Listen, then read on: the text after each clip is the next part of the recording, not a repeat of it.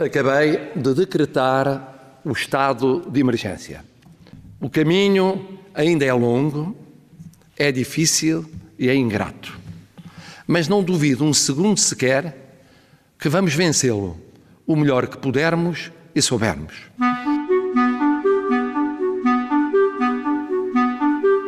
Calma, amigos. Vai ficar tudo bem. Vai ficar tudo bem.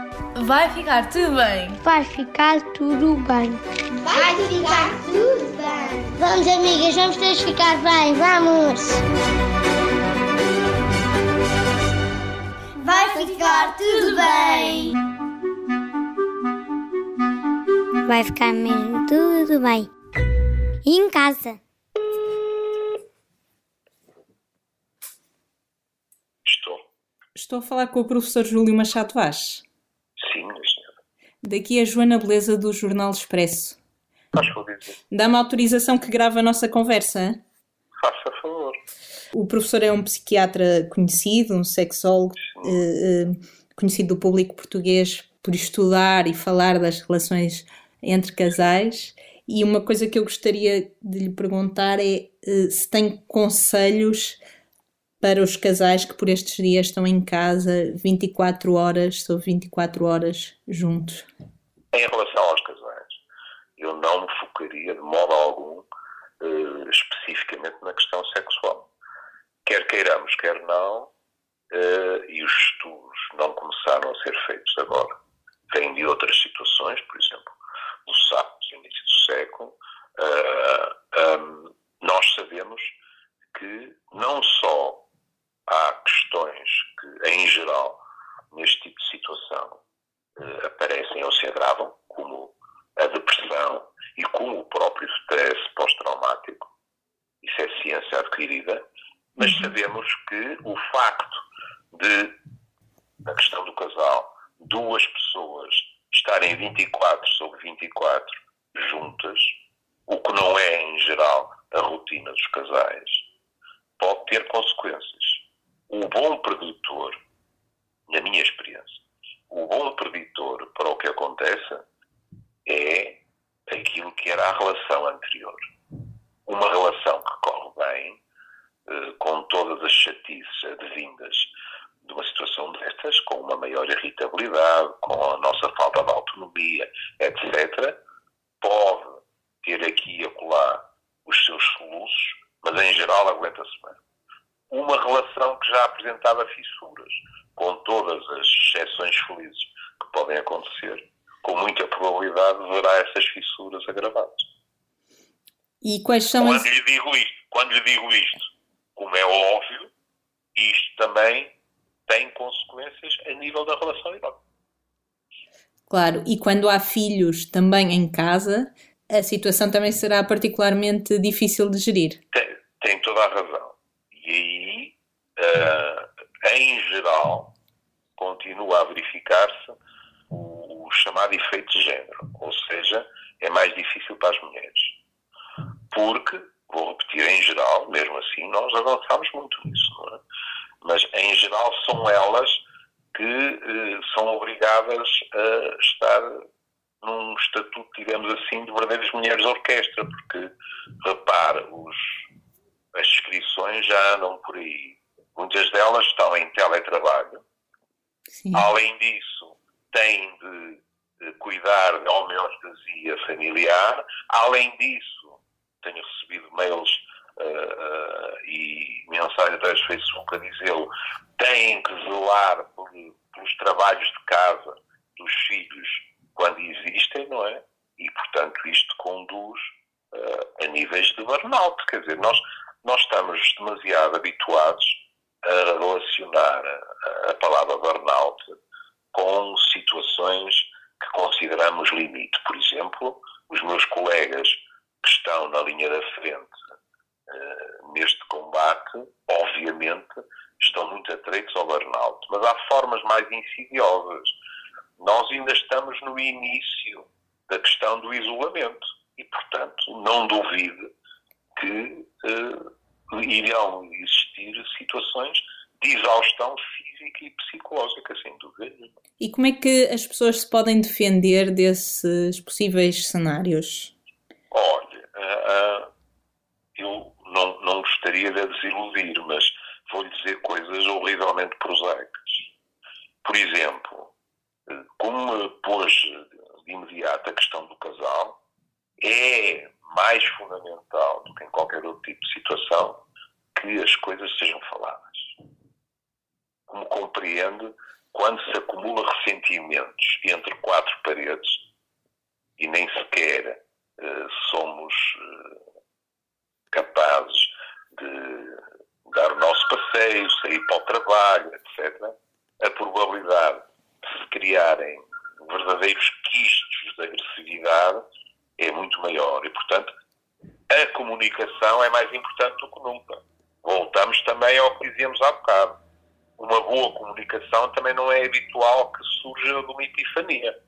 Claro. Se havia boa comunicação antes, é muito mais provável continuar a haver. Pronto. Isso é fundamental. Depois, cada um de nós, nessas situações, tem que tomar uh, pequenos, entre aspas, cuidados. Por exemplo, lá porque estamos em isolamento, não quer dizer que afrouxemos, digamos assim, as nossas rotinas. Estou-lhe a falar de coisas tão simples como isto, que é ter um horário que mais 15, menos 15, continuamos a cumprir para determinadas atividades. Uh, uh, em termos do que é a nossa própria apresentação, não deslizarmos para, aquela, para aquele facilitismo do, do pijama, do, do sofá e do, do comando da televisão. Ou seja, tudo aquilo que tem a ver com uma autodisciplina que nos impede de resvalar para a autocomplacência. Isso não é bom. Depois, e já tenho visto muita coisa uh, a chegar de sugestões, é importante mantermos também algum exercício físico. Por questões meramente físicas, nós estamos em inatividade, nós estamos ansiosos, uhum. todos nós somos diferentes, mas alguns de nós, por exemplo, quando estão ansiosos e tristes, comem mais. Há uhum. outros que são o contrário, não é? Mas eu conheço muito boa gente. Olha, como por exemplo, este seu humilde criado, que quando está ansioso, normalmente o apetite sobe. Quando nós estamos ainda por cima numa situação de sedentarismo aumentado, isso pode ter consequências a nível físico sobretudo em pessoas que já têm algum tipo de problema. E depois, é bom não esquecermos que também há consequências, há benefícios do exercício físico a nível psicológico. Não sei se alguma vez lhe aconteceu, mas uh, quando nós eh, acabamos um dia de trabalho e estamos honestamente exaustos, muitas vezes até dores no corpo temos, estamos crispados muscularmente, etc.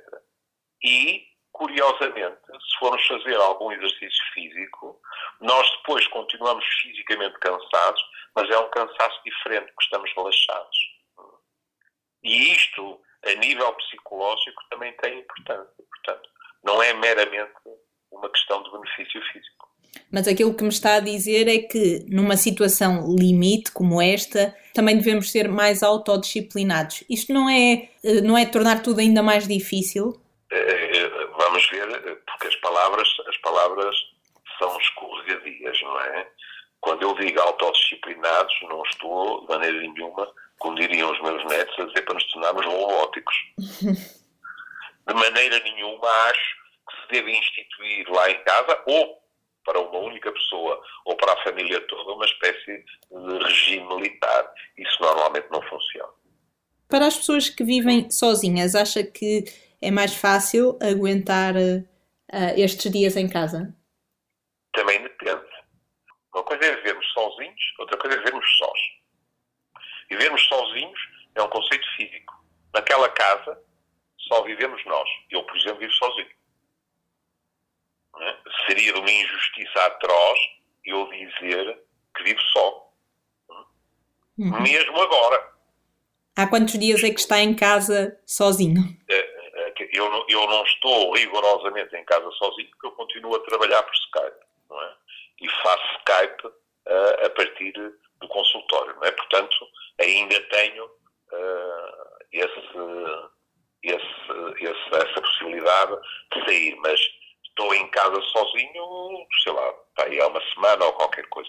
Mas uh, aí depende muito dos hábitos das pessoas, porque na nossa sociedade cada vez há mais pessoas que vivem sozinhas, não vivendo sós.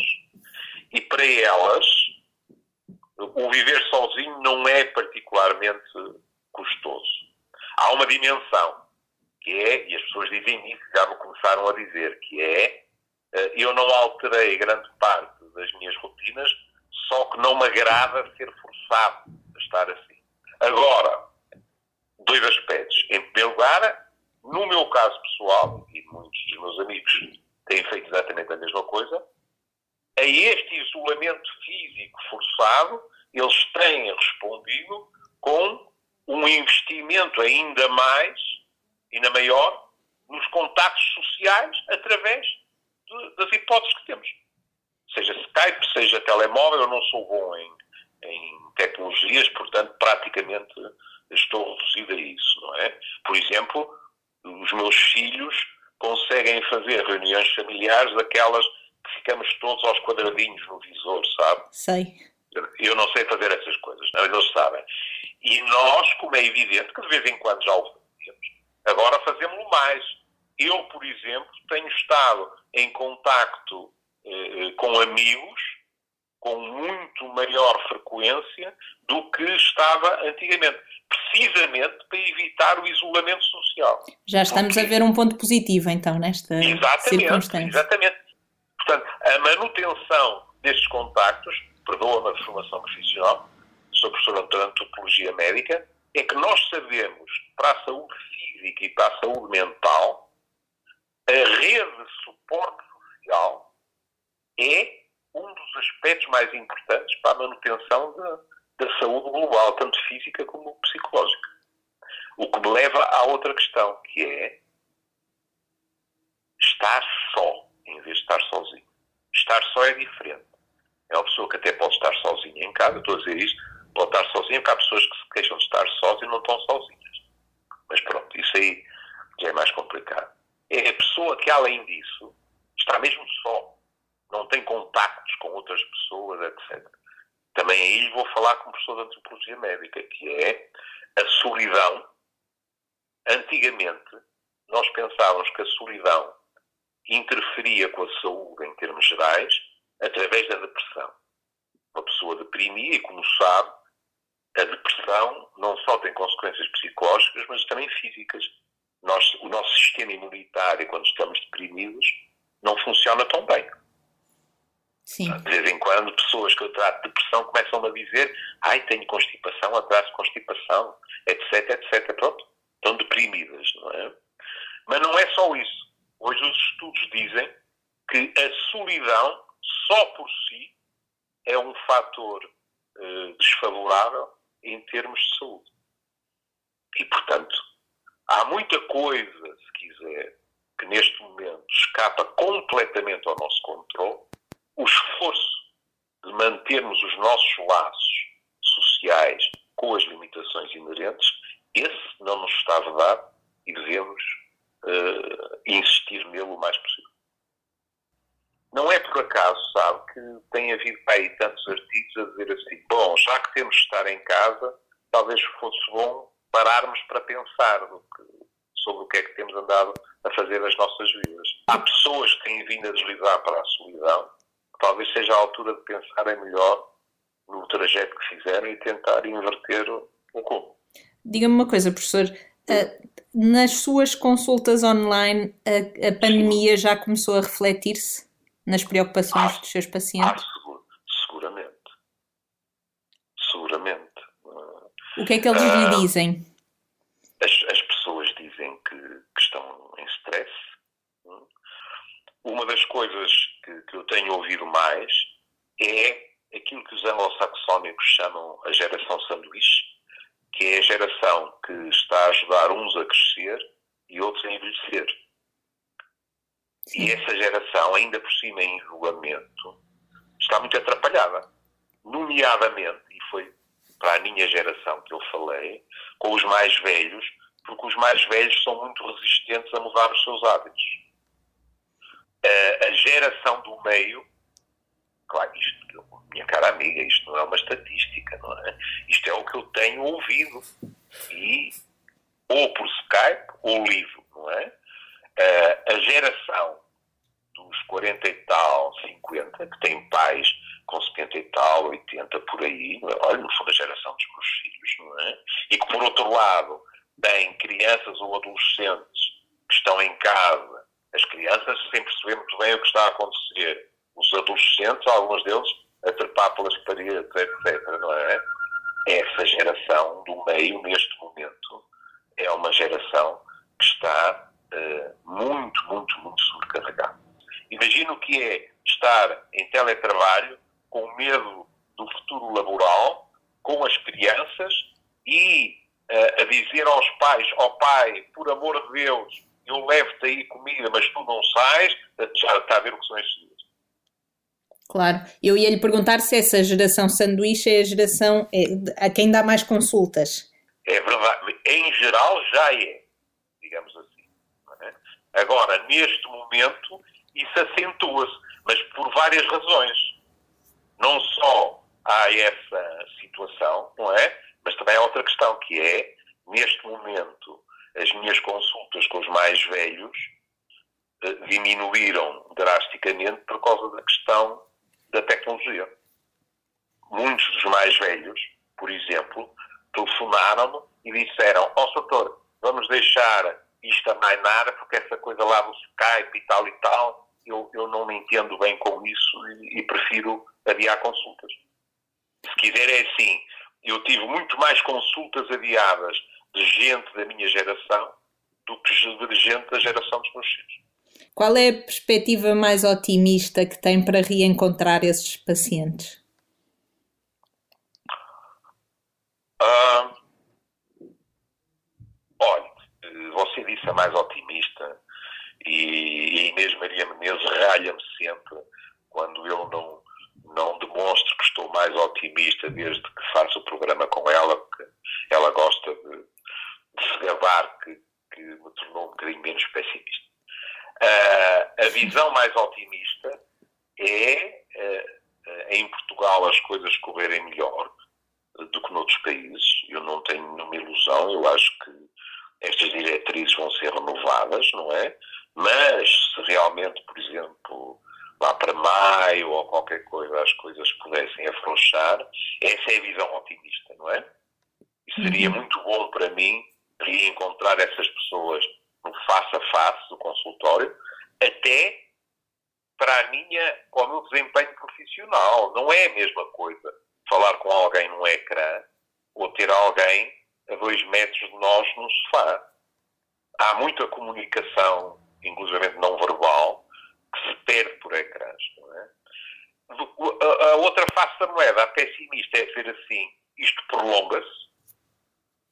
E atenção, olha, ainda hoje houve uma pessoa que me fez um telefonema a dizer isso. Isto prolonga-se e há pessoas que começam a dizer o que essa pessoa me disse, que foi eu estou a precisar de consulta, eu vou pedir ao meu filho que uh, me diga como é que se instala lá essa coisa, que era o Skype, porque eu, eu não sei quanto tempo é que isto dura e não vou poder ficar à espera indefinidamente. Ou seja, haver, repare, isto insere-se num pano de fundo muito mais lato. Uh, veja, eu tenho 70 anos, portanto eu sou do tempo em que ser analfabeto era muito simples. Era não saber ler, nem escrever, nem contar, pôr a impressão digital em documentos, etc. Não é? Hoje em dia, de uma forma mais subtil, os mais velhos não, não, não se lhes chama analfabetos, mas, por exemplo, há expressões como infoscluídos. Sim. E por aí paga-se preço, não é? O meu querido amigo e irmão da fé, o professor Manuel Celino Simões, diz sempre e nunca se esqueçam que, acima de tudo, diminuir as desigualdades sociais. E nós temos estado a falar de coisas importantes, mas algumas delas são ficção científica para alguns estratos da população portuguesa. Não é? Qualquer médico lhe dirá estabeleça prioridades para que a saúde global atinja os objetivos da Organização Mundial de Saúde, que, aliás, tem estado a, a admitir que vão fracassar um após os outros. E os meus colegas diriam sistematicamente reduzir a pobreza. Eh, não sei se tem visto também nas redes sociais, tem passado muitas daquelas mensagens em forma de corrente, algumas com bastante humor.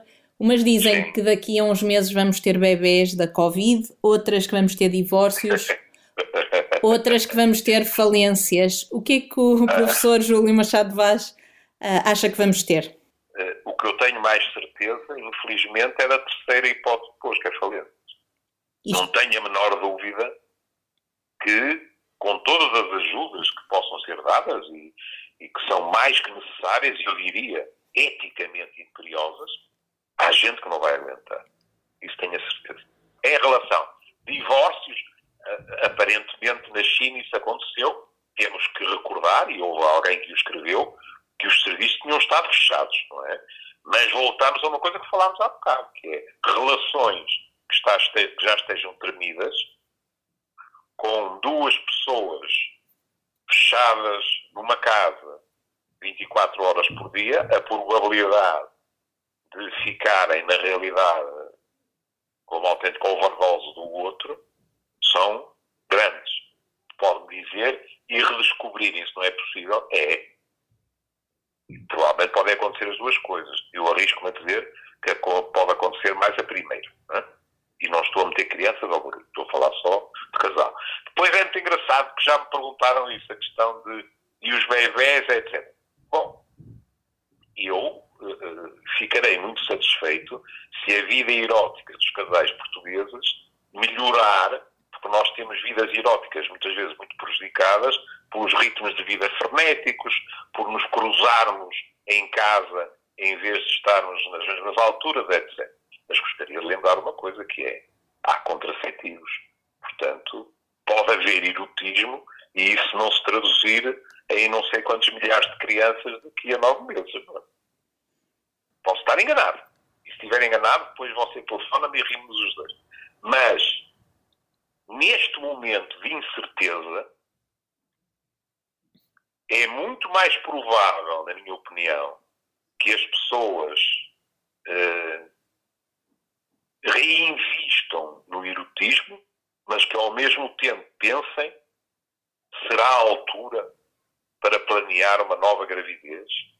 O que é que nos espera daqui a nove meses? Como é que nós estaremos em termos económicos, em termos de segurança no trabalho, etc. E tudo isso conta. Lembre- lembremos do que aconteceu na crise em 2008, não é? Portanto, no mínimo, acho que as pessoas pensarão não até 10, mas até 20, antes de contribuírem, digamos assim, para aquilo que seria agradável para todos nós, contribuírem para lutar contra a baixa natalidade. Isso tenho bastantes mais dúvidas. Em relação ao, às sequelas depois disto passar, podemos falar num stress pós-traumático? Podemos, foi por isso que eu lhe falei há bocado. Isso nós já sabemos, porque isso já aconteceu em situações anteriores e que provavelmente nem, nem foram tão exigentes como essas. Portanto, a nível psicológico, eu eh, eh, presumo que questões como stress pós-traumático e distúrbios depressivos e ansiosos sejam consequências prováveis. é? E depois eh, tem que reparar nisto, que é